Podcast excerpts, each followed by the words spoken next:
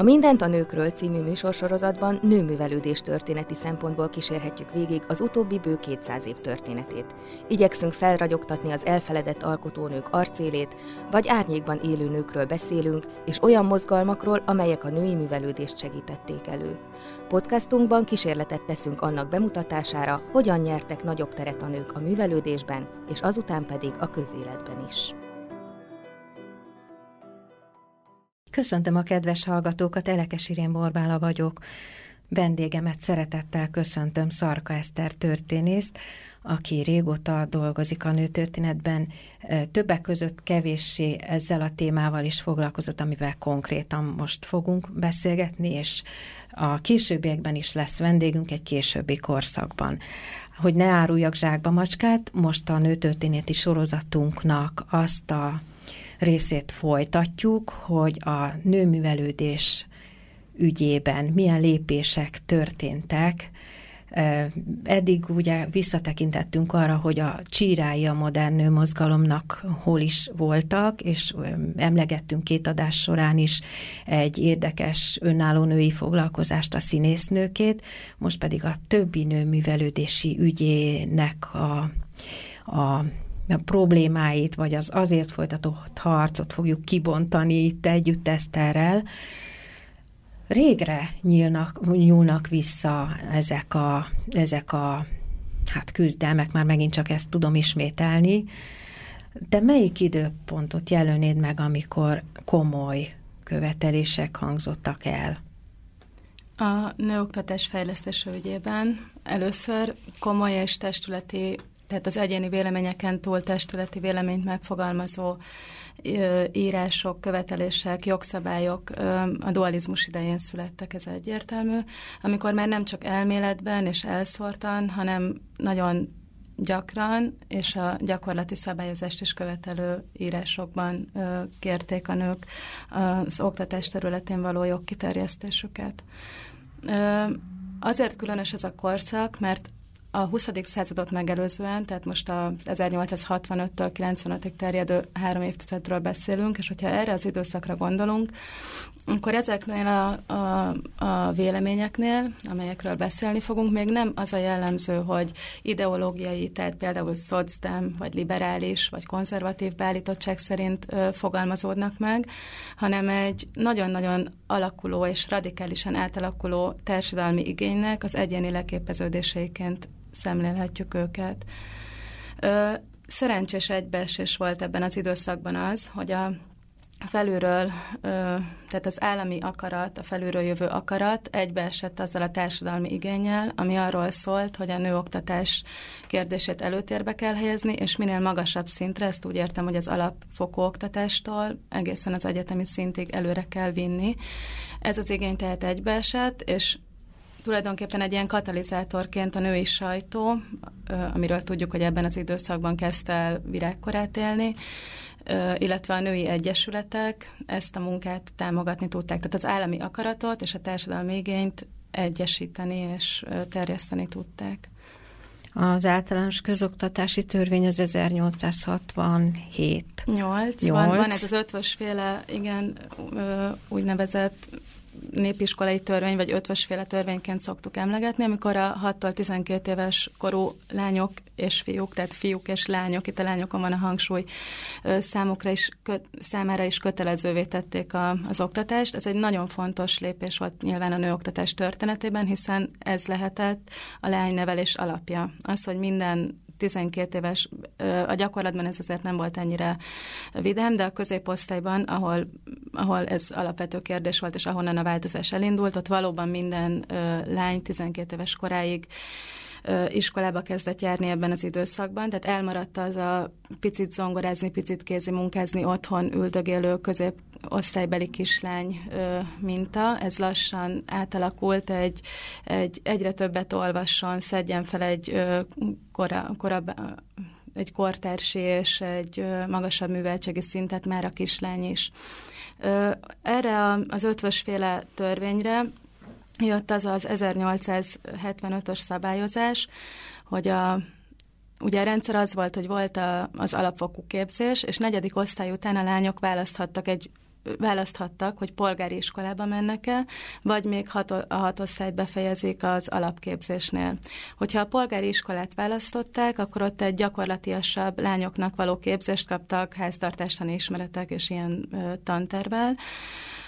Viszont egyre inkább megfogalmazódott az igény arra, hogy legyen egy középfokú leánynevelő intézet is, hiszen egyre inkább általánossá vált ez a dolog, hogy diploma nélkül, illetve középfokú végzettség nélkül is tanítónők kezdtek el dolgozni elsősorban a vidéki Magyarországon.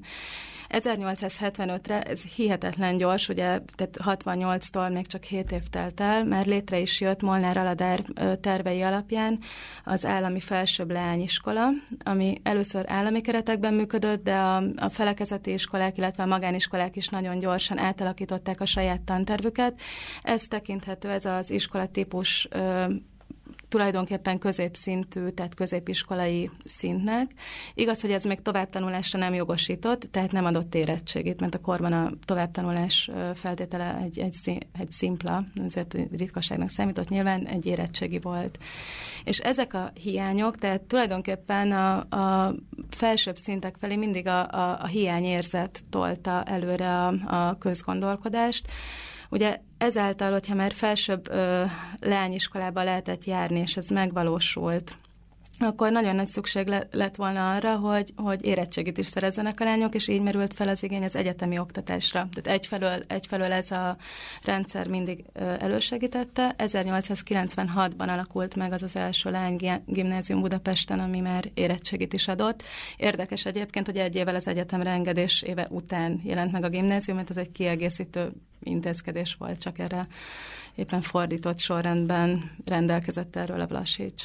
Közben pedig az Írzen Intézet is megkezdte munkáját, és annak vezetője az Írzen Janka hát intenciói alapján későbbiekben a Mária Dorotea Egyesület, tehát itt már meg lódulnak az események. A Mária Dorotea Egyesület borzasztó fontos a, a nők egyetemre engedésének útjánál, hiszen ez a tanítónői egyesület volt az, ami, tehát ez tanítónőket egybefogó és nagyon nagy taglétszámú egyesület volt, és ők azok, akik az első lépést meg, meglépték, az, ez az volt, hogy 1891-ben egy beadványt nyújtottak be a Vallás és Közoktatási Minisztériumba, amelyben nagyon határozott hangon egyébként, tehát érdekes a, a beadvány hangvétele is követelték a nők egyetemre jutását, hiszen a tanítónői szintnél, ugye, ami már felső szintű oktatási formának jelent, ott, ott pedig már éppen az egyetemre jutás ö, hiánya okozta ezt a, az előrehaladást.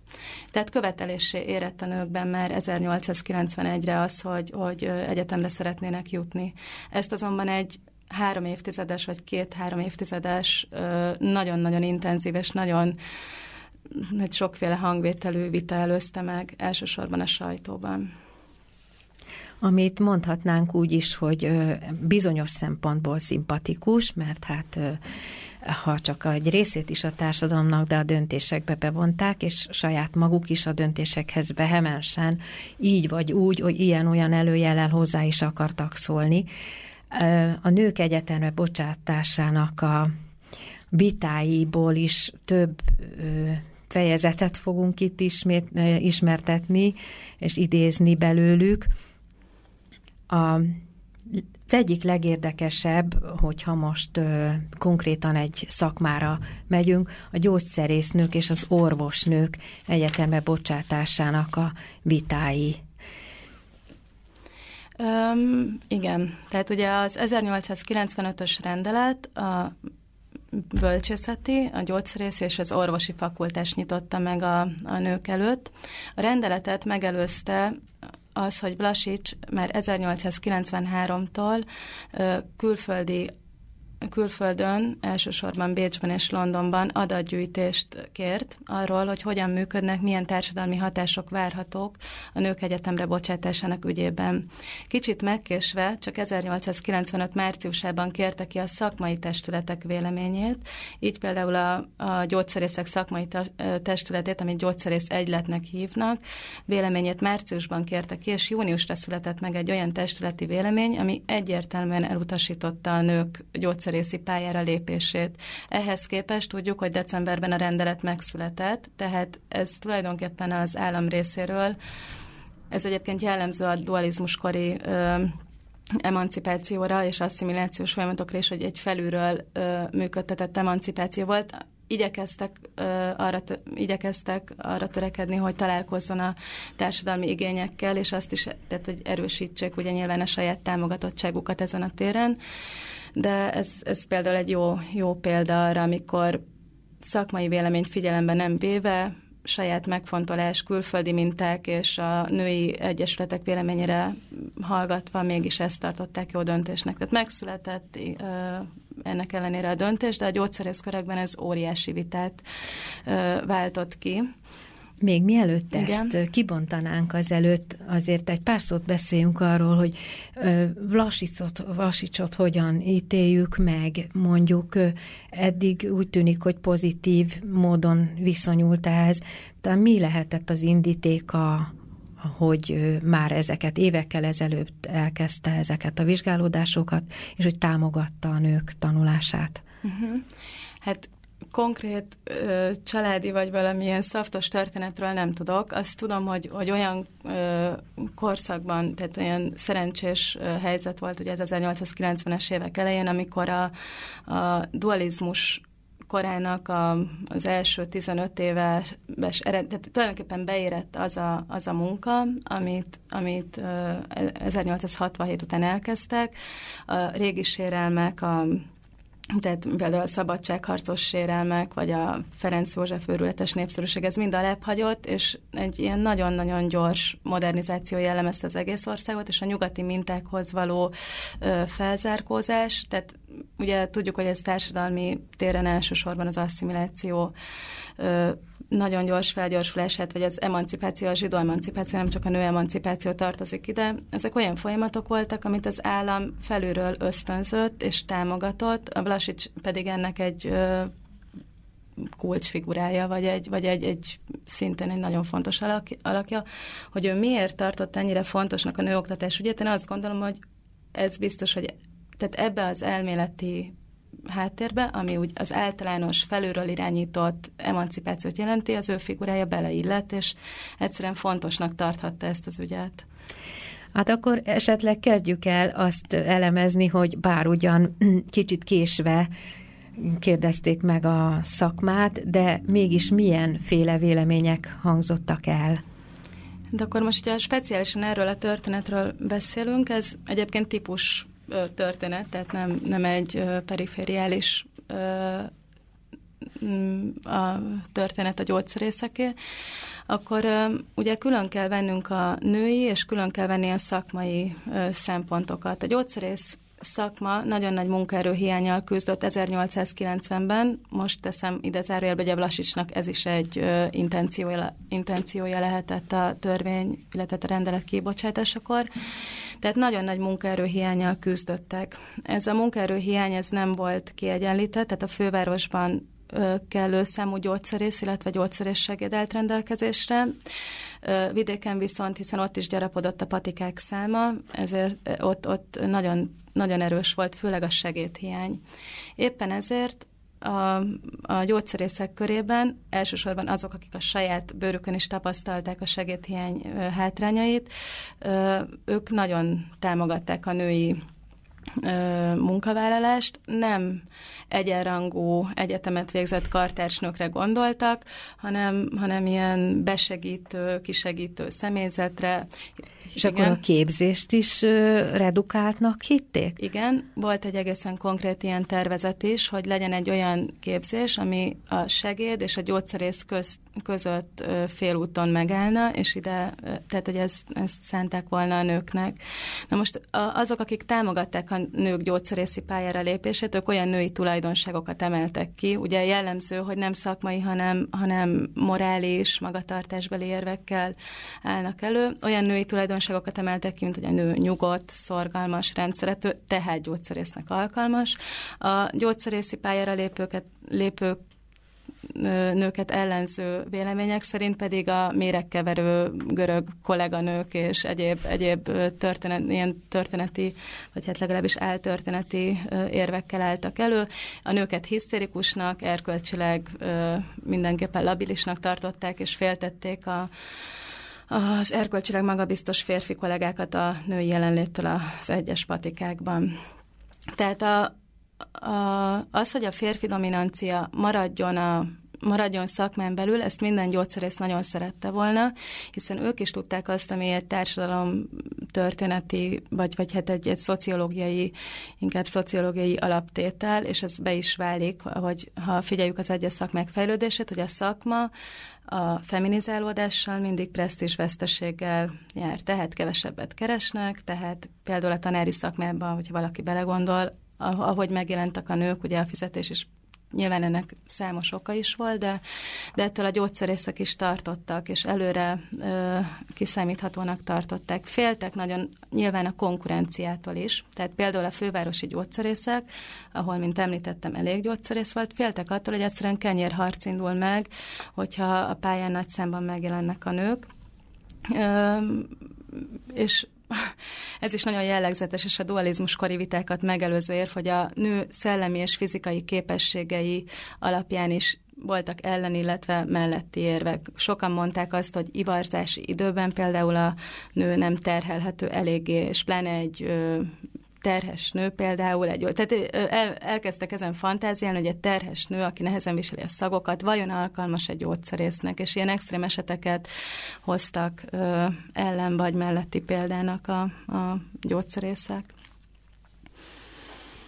A gyógyszerészekről még es, esetleg annyit, hogy, hogy azért érdekes ez a, a három fakultás, amire a nőket beengedték. Tehát ugye nézzük a bölcsész, orvos és gyógyszerész fakultás, mert ezeket a hivatásokat tartotta a korabeli közvélemény a nőiességgel, vagy a nőiséggel, az anyai hivatással és, és egyebekkel legjobban összeegyeztethetőnek. Tehát például a gyógyszerészekről, ugye az, a gyógyítás, az ápolás, az mindig egy olyan női feladatkör volt, amit amit nem gondoltak, hogyha egy kicsit professzionál, professzionalizálódik, akkor nem ö, tudnak a nők jól teljesíteni. A jogi és a mérnöki, vagy, vagy az ilyen egyéb ö, reál területeket, azt szigorúan elutasították, azt gondolták, hogy egy nő ne legyen ügyvéd, hiszen ő csak nyelvelni tud, logikusan érvelni nem, tehát ez a választás is nagyon érdekes, hogy a műszaki pályákra teljesen alkalmatlannak tartották a nőket mindig. Tehát a gyógyszerészi szakma egy, ezért merült fel egyáltalán, mert idézték a gyógyfőke, gyűjtögető Lóránt Zsuzsannak képe, például állandóan előjön ezekben a szövegekben. Tudnánk egy olyan idézetet is mondani, ami szó szerint megvan nekünk arról, hogy milyen ellenérvek voltak a gyógyszerészekkel a gyógyszer... kapcsolatban? Hát most itt nincs nálam, de olyan, hogy a nőknek határozottan árt a komoly tudományosság, ez például egy nem csak a gyógyszerészek, hanem az orvosok által is jellegzetesít, vagy az orvosokra is vonatkoztatható idézet, illetve amikor a, a törvénynek a, az országgyűlési vitája zajlott, akkor jellemző a Vlasics védekezése, ahogy egy őt támadó öm, képviselőnek, papsamú képviselőnek válaszol, aki nyíltan és nagyon radikálisan elvetette a nők egyetemre kerülésének ügyét, azt azzal védekezett a Blasics, hogy ez nem nő emancipáció, ez csak a nők tudományos emancipációja. És itt, itt van egy fontos distancia, tehát valószínűleg nagyon jó politikus is volt, aki, akiről feltételezem, mondom, nem ismerem az ő életpályáját és egyéb műveit, amiből ez kiderülne, de feltételezem azt, hogy ő ezt személyes meggyőződésből is csinálta. Ö, a az országgyűlési vitában pedig reálpolitikusként viselkedett, aki megpróbált megfelelni a témát ellenzők számára is. Most hallgatunk némi zenét, és utána folytatjuk.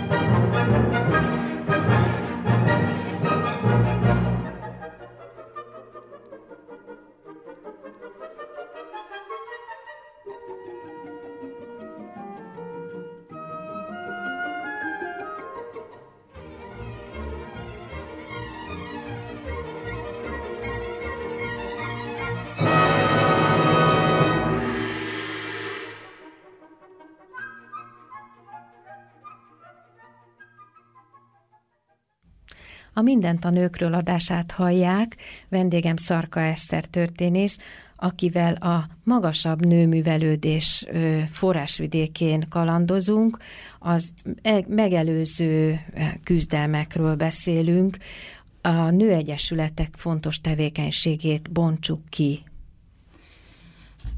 A nőművelődés ügyén, mint említettem, a nőegyesületeknek óriási szerepe van, tehát az állami támogatáson kívül ők voltak azok, akik az úgymond piszkos munkát elvégezték, tehát az egyes vitákat, gyűlések, akár szóbeli, tehát gyűléseket szerveztek, akár sajtóbeli vitákat általában ők koordinálták.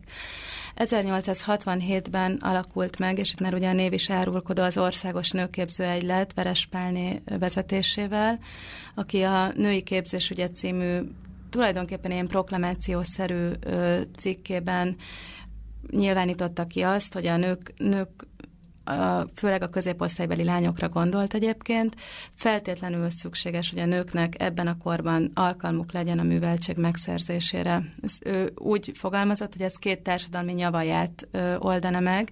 Egyrészt azt a fényűzést, ami a módosabb közép vagy felsőbb rétegek lánykáira volt jellemző, másrészt pedig a nyomort is, ugye az alsó osztályokra gondolva, hogyha ez, ezt a rendszert biztosították volna, akkor ö, akkor ugye felemelkedés útját jelenthette volna az alacsonyabb szociális rétegek számára.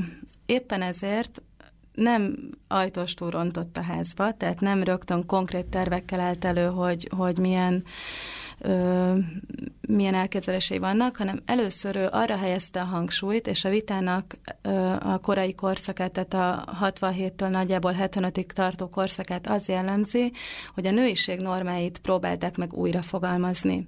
Tehát az anyaságra és a házvezető női szerepre készülő köz, középosztálybeli lány helyett megjelent egy öntudatosan erényes, ezt ö, innen veszem, tehát ez korabeli szóhasználat, egy öntudatosan erényes és művelt nő. És döbbenetes, de tényleg sikerült ez az átalakítás. Nyilván ez már a reformkori honlányoknál is ö, megfigyelhető ez a, ez a típus, tehát nem, nem ö, ekkor találták ki. Minden esetre valóban a nőideál inkább egy ilyen művelt, művelt nő lett, mint, mint az, aki otthon fecseg, szalon, stb. Tehát, hogy, illetve amellé kellett ezt is társítani.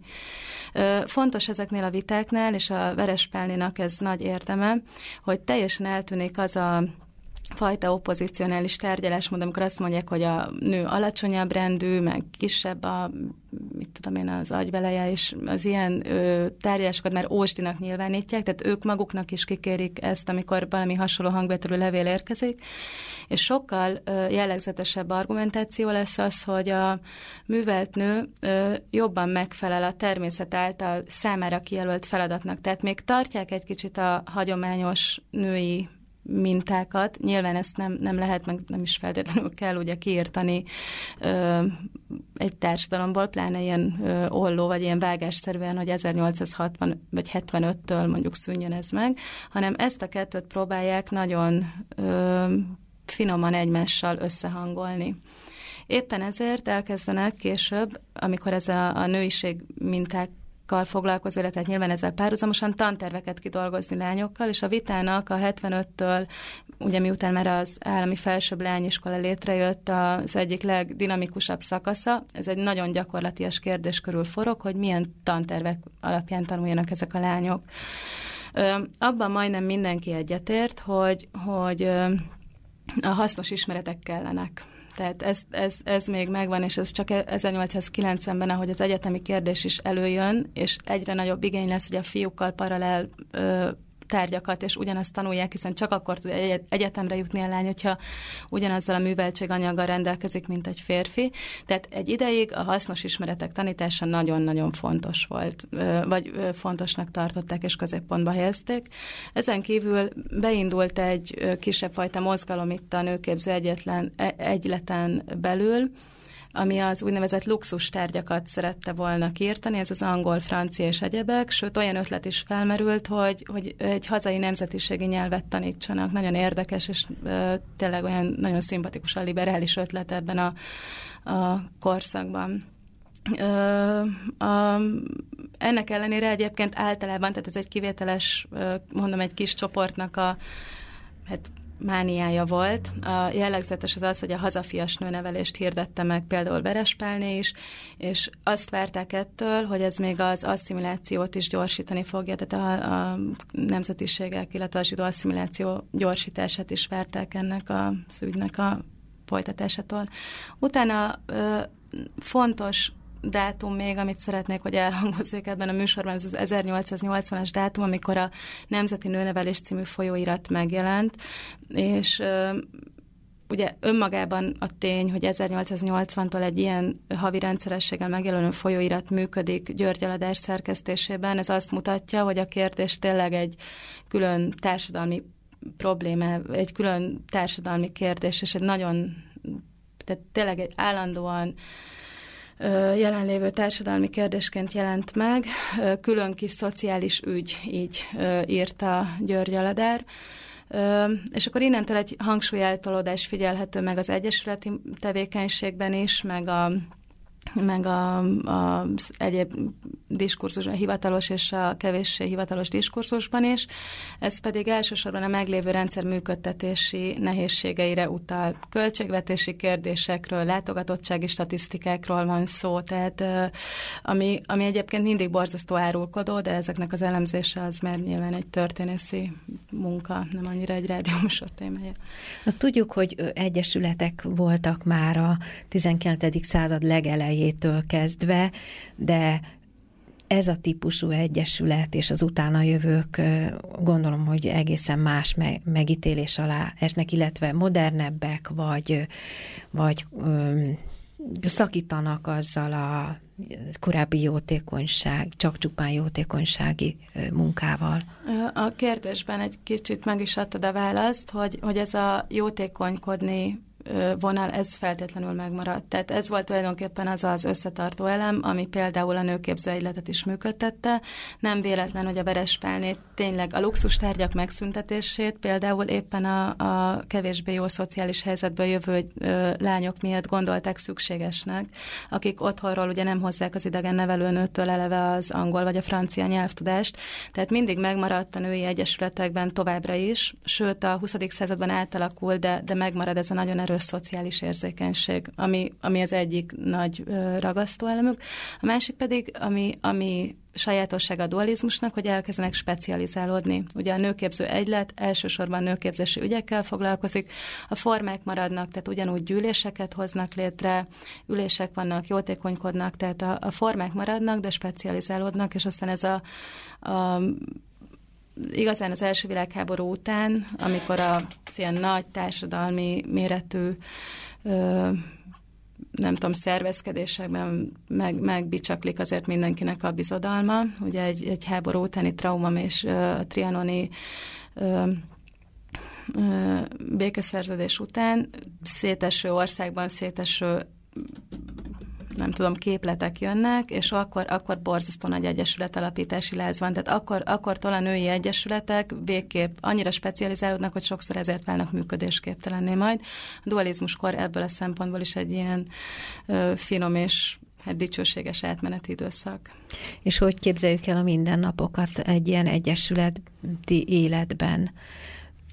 Van-e arról uh, valami az tudásunk? Egy, a, a dualizmus koráról nem annyira, mint a, a két háború közöttről. Uh, a dualizmus kori egyesületeknél én, én azt sejtem ezekből a szövegekből, mert elsősorban a sajtóanyagot ismerem, hogy voltak kitüntetett figurák, és, és a sajtóban is megvoltak azok a, az egyesületnek tényleg egy-két motorjaként működő figura, akik kvázi programot adtak, és ennek a programnak a megvalósításán dolgozott az a sok szorgos egyesületbe járó nő. Tehát valami ez, ez egész biztos, hogy egy ilyen képlet volt a, a mindennapokról, hogy ezt hogy szervezték, elsősorban a sajtó, meg, meg az egyesületüléseken keresztül.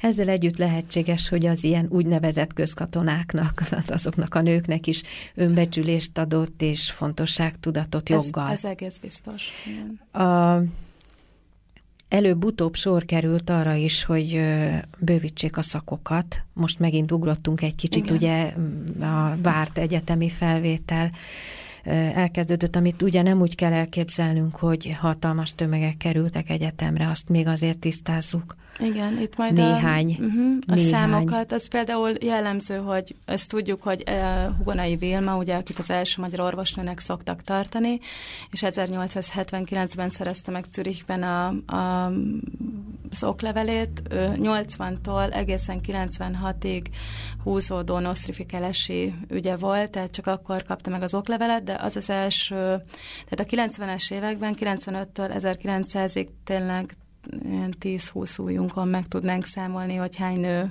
ö, járt az egyetemre. Az 1910-es évekre az orvosi kar ö, számai tudom, ott már 5-6 százalék nő volt, ami döbbenetesen nagyot ugrott, ugye az 1917-18 nyilván a háború hatása is, de már 29 százalék a nő volt a Budapesti Egyetem ö, orvosi karának. Ö, ennek már egyéb okai vannak, tehát a háború már más, de nagyjából ilyen tempóban nőtt egyébként a női jelenlét. Általában az orvosi karon a két háború között 20%-os, tehát minden ötödik hallgató volt nő.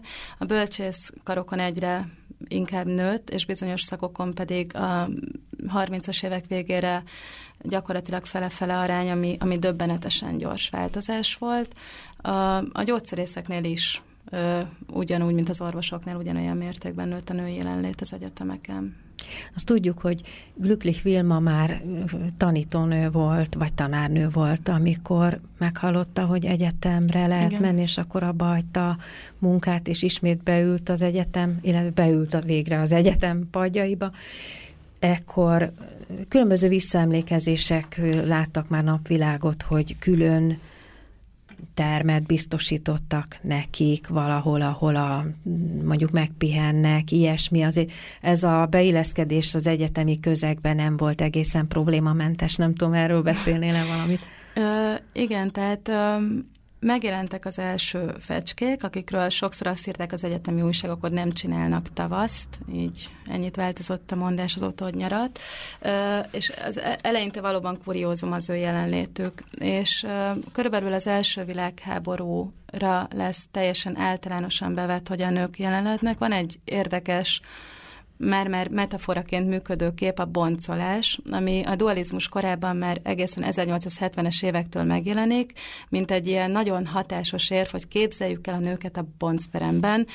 Sokan állnak elő ezzel a, a képpel akik támogatják a nőket a bondszeremben, úgymond, ugye nyilván szándékosan az érzelmekre ható érvekkel ö, operált a, a, a pro és kontra véleményeket megfogalmazó szerzők is. Tehát például ö, ismerünk egy olyan visszaemlékezést, amiben egy, ö, ez egy 1931-es visszaemlékezés, de a tízes évekre emlékszik vissza egy orvosprofesszor, akit Generis Antal, egy kolozsvári orvosprofesszor, aki arra emlékszik, hogy a lányok egy boncolási gyakorlat alkalmával azt kérték, amikor a férfi szervre került a sor, hogy, hogy ők had úgy végezzék el, hogy a férfi kollégák nincsenek ott. Tehát nyilván ezek a, és ez egy borzasztó, tehát egy, egy extrém példa, egy kicsit nyilván nem tudom, tehát ízléstelen is, amennyit foglalkoznak ezekkel, de az érvek erősségét akarják mondani. Ebből, ami számunkra érdekes, az az, hogy azok a nagyon mélyen meglévő női magatartás minták, mint például a női szemérmesség ugye ebben az esetben, azok nem tudtak egy csapásra eltűnni az egyetemi jelenléttől. És amit kérdeztél, hogy külön szobákat biztosítanak számukra, és ilyesmi, ez éppen ezért megvan, hiszen, hiszen a társadalmi érintkezésnek a szabályait egy egyetemen sem lehetett felrúgni, és éppen annak a néhány női hallgatónak, amiknek mondom, hogy a szám azért nagyon gyorsan ö, szaporodott, tehát a tízes évekre ez már egy elég magas szám, biztosították ezeket a, a külön helyeket, külön olvasószobát is biztosítottak nekik itt a Budapesti Bölcsészkarról tudom, és Debrecenről is tudom, hogy ott a 30-as években már egy egész ö, kis klubjuk volt az egyetemi nőhallgatóknak. Megszerezték az első diplomákat, végül is, akárhogy is nézzük, az 1900-as évek elején már igen, ö, igen. megszerezték. Magyarországon először Steinberger Sarolta szerezte meg. Az orvosit. Igen. Az orvosi igen. diplomát. A gyógyszerészit azt most nem is tudnám visszaidézni az emlékeimbe. Ö, ö, egészen a mai korban, a, a közelmúltban éltek még ők, tehát speciál én találkozhattam volna egyikükkel, másikukkal gyerekkoromban. Hogyan tudtak a pályán elhelyezkedni azután? Ö, igen, itt ez, ez nagyon fontos módszertani kérdés, de azért talán érdekes, hogy az egyetemi nő kérdés, tehát a nők egyetemi jelenlétét külön kell választanunk a diplomás nők kérdésétől. Hogyha egy ilyen egyszerű csoport szempontú vizsgálatot alkalmazunk. Az egyik ugye egy állandóan cserélődő csoport, aminek nem tud a, egy olyan erős ö, identitása kifejlődni, úgy értem, a csoport identitása, ami állandó lenne, és ö, ezért maguk számára történetet, maguk számára értékrendet kellene, hogy megfogalmazzanak, a másik pedig a diplomás nők csoportja, tehát miután a nők már diplomát szereztek, az egy állandó, igaz, hogy folyamatosan gyarapodó, de aztán folyamatosan, tehát egy, egy állandó csoport lesz, akik számára nagyon fontos, hogy, hogy egy stabil értékrendel és egy stabil identitással rendelkezzenek. Ennek érdekében például elkezdenek ősöket keresni, tehát történeti példákat hoznak fel, hogy a saját jelenlétüket hát, ö, nem tudom, tehát biztossá tegyék és elfogadhatóvá tegyék a férfi kollégák számára, és ennek érdekében jellemző egy ilyen kompenzatorikus munka, például az első világháborúban számos nő, ha bár erre nem volt kötelezett, frontszolgálatot vállalt idősebb orvos kollégák, idősebb férfi orvos kollégák helyett, azért, hogy bizonyítsák a, bizonyítsa a rátermettségét. Tehát a, az, hogy hogyan boldogultak a diploma megszerzése után, Elhelyezkedési nehézségeik a tízes években nagyon-nagyon gyakran voltak, de az első világháborúnak hát volt egy ilyen üdvös hatása is, hogyha lehet ezt mondani, a női foglalkoztatásra nézve mindenképpen, hiszen az orvos hiányjal küzdő szakma egy nagyon-nagyon liberális gyakorlatot engedélyezett, tehát a budapesti orvosi kar, ami a század elején volt utoljára annyira liberális, mint a világháborúban, minden nőt érettségi eredménytől függetlenül felvett. Erre jött rá ugye az a az a rendelet is, amit lovászi rendeletként szoktunk emlegetni, amikor az összes egyetemi kart megnyitották, és itt ez egy döbbenetes szám, hogy addig a budapesti orvoskaron levő 769 ö, hallgatónő egy év alatt 212-vel nőtt, tehát borzasztó sokan választották ezt a szakmát, nem megélhetést reméltek, stabil ö, egzisztenciát reméltek ettől. Zenélünk ismét.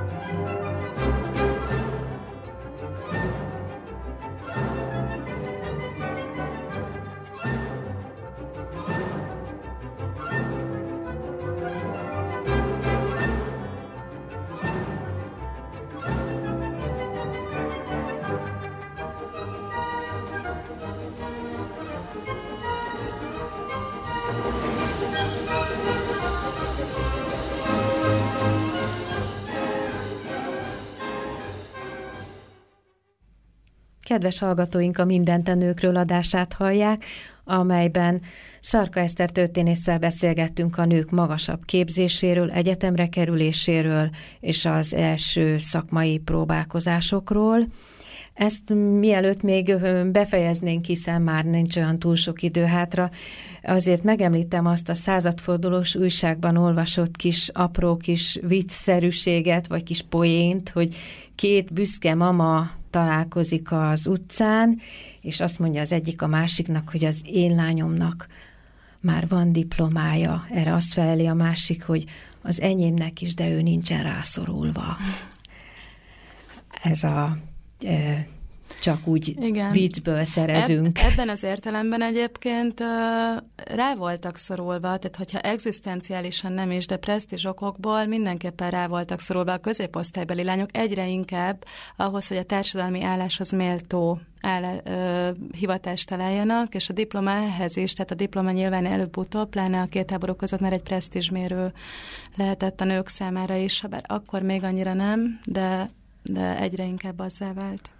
De végezetül foglaljuk azt össze, hogy a társadalom történetben történészként hogyan ítéled meg ezt a jelenséget, hogy beléptek a nők az egyetemre, diplomákat szereztek. Hát, hogyha az ember mondjuk utólag nézi az egészet, és most innen kezdem, utána megpróbálok egy ilyen párhuzamos elképzelt gondolatot is végigvinni a nő történetnek ebben a korszakában. Tehát, hogyha utólag nézzük, akkor borzasztó nehéz dolga van a társadalom történettel foglalkozó embernek, hiszen a korszak társadalma nagyon sokféleképpen tagolt. A dualizmus kori társadalomra az torlódó, vagy társadalomnak a torlódó jellegét szokták ö, kiemelni. Ugye egyrészt még a feudális csak kevények, hogy úgy mondjam, jelen vannak, másrészt rájön ez a nyugati mintákra meglevő új rétegeket behozó modern társadalom is, ezen kívül aztán a horti korszakban másképp, tehát egy társadalmat tekinthetjük ugye úgy, hogy szakmánként tagolt, létezik-e vajon külön női és külön férfi társadalom, tehát a sokféleképpen tagolt társadalomban nagyon nehéz kijelölni az értelmiségi nő helyét. Ezt a munkát hova tegyük őket? Ugye tegyük-e őket a, az értelmiségi, az értelmiségbe létezik-e egyáltalán ilyen társadalomtörténeti kategória, vagy, vagy ez is, vagy ugye vagyon, vagyoni megosztás szerint ez is egy sokféleképpen tagolt társadalmi réteg. Nehezíti tovább a dolgot, hogy olyan dihotom struktúrák kezdtek kialakulni már a dualizmus vége felé, mint például ugye a nemi vagy, hát a nemi szegregációról beszéltünk eddig, a vallási különbségek a zsidó orvosnők problémái teljesen mások lesznek a 20-as években, mint a keresztény orvosnők problémái. Tehát éppen ezért talán akkor tudunk ö, üdvös megoldáshoz jutni, hogyha hogyha elfogadjuk azt, hogy, hogy az egyéni tudattól, tehát nem az egyes orvosnőt vizsgáljuk, tehát a társam történésznek ugye nem feltétlenül az egyes ember történetet kell nézni, az, az egyes embertől egy olyan társadalmi ö, tudatot próbálunk körül határolni, utólag rájuk tenni, mert ugye az identitásuk egy állandóan alakuló tényező volt, és utólag megpróbáljuk feltárni, hogy vajon milyen csoportudat alapján működtek ők.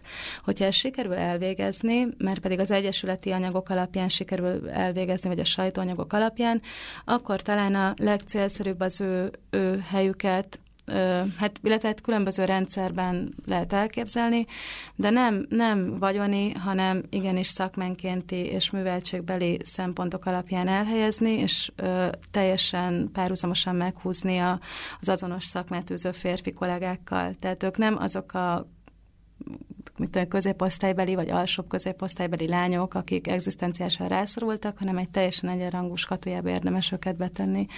A másik érdekes kérdés, ami nehezíti a, a vizsgálódást, az az, hogy egy ilyen nagyon furcsa ö, dinamika szerint működnek ezek a nőtörténeti anyagok ebben a korban.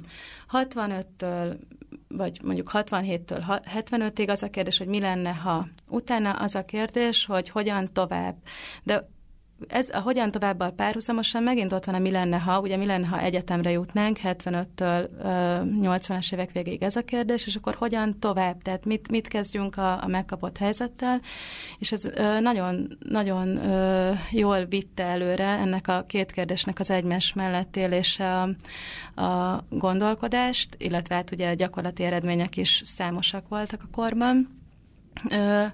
Ami, ami nagyon komoly fék volt, az az, hogy a politika megijedt erről, még nem beszéltünk, tehát a szakmánk, az egyes szakmák félelmeiről már volt szó, arról viszont még nem, hogy, hogy nagyon sok olyan véleményt megfogalmaztak, nem csak a parlamentben, hanem egyéb politikai fórumokon is, amelyben attól tartottak, hogy a nőoktatásnak az ilyen radikális és gyors térnyerése, mert ez tényleg nagyon az volt, tehát egy, hát egy dicskorszak, hogyha ebből a, hogyha ennyi elfogultság megengedhető, akkor attól tartottak, hogy az éppen ezzel párhuzamosan zajló és kibontakozó választ, választójogi vitára is hatással lehet, és um, ugye fél, tehát sokan fél, féltek attól, hogy a politikai jogok is ugyanilyen tempóban egyenrangúak lehetnek, vagy, vagy egyéb ö, jogok, amik a, ebben a korban még a nőt annyira nem illették meg és a, mondjuk a, elképzeljük a társadalmat, az emberek sokasságát. Jó volt nekik,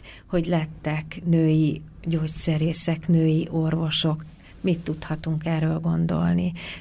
Egyáltalán el lehet-e képzelni azt, hogy, hogy hogy fogadták. Például fontos egy orvosnál az, hogy pacientúrája legyen, egy gyógyszerésznél nagyon fontos, hogy bízzanak benne. Lehet, hogy ezzel csak elfantáziálhatunk, de...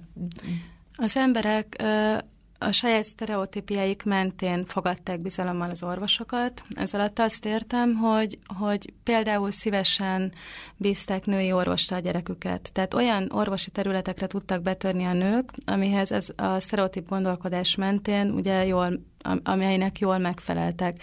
Így lettek a 20-as években gyermekorvosok, nőgyógyászok, vagy sokkal több nőgyógyász volt, mint amennyi ma van a nők körében, érdekes egyébként, tehát nyilván az, ez a női szemérmességgel még egy összefüggő történet, vagy ö, akár fogászati rendelője is nagyon sok nőnek ment, tehát ilyen finomabb ö, és hát nagy fizikum, fizikai erőt nem igénylő orvosi területekre például szívesen, vagy, vagy tehát ott nagy pacientúra tudott kialakulni, viszont, és erről is van egy kimutatás a 30-as évekből, csak nem emlékszem pontosan, borzasztó kevés agysebész, és egyéb ilyen nehezebb orvosi, tehát ott az orvosi szakmákon belül is megvolt ez a presztízs létre, hova nem engedtek be nőket. A gyógyszerészeknél viszont az a furcsa, hogy hatalmas tőkeerő kellett a patika alapításhoz, és ö, talán úgy rémlik nekem, hogy ott a házasodások ö, oldották meg ezt a kérdést. Jól gondolom ezt? Igen, nagyon-nagyon sok ilyen példa van a tízes évekből. A gyógyszerésznőket nagyon hamar elfogadta a közvélemény. Tehát az, az gondolom, a, hogyha ez bizonyított egy nő, hogy ugyanúgy ki tudja keverni a megfelelő gyógyszert, és el tudja olvasni a receptet, és a kiszolgálás minősége sem rosszabb, akkor onnantól ez egy könnyebben elfogadható dolog volt. Igen, házasodásokkal és tehát egyéb anyagi segítséggel a nők be tudtak térni, de azért legtöbben maguktól is. Tehát saját szellemi képességük és egyéni tehetségükön keresztül jutottak be. Az magát az anyagi szakmányban. feltételeket talán egy, egy kollégával összekötve az életüket Igen, jobban tudták. megteremteni. Kedves hallgatóink, a nők magasabb művelődéséről, egyetemre kerüléséről beszélgettünk Szarka Eszter történésszel a mai napon. Viszont hallásra!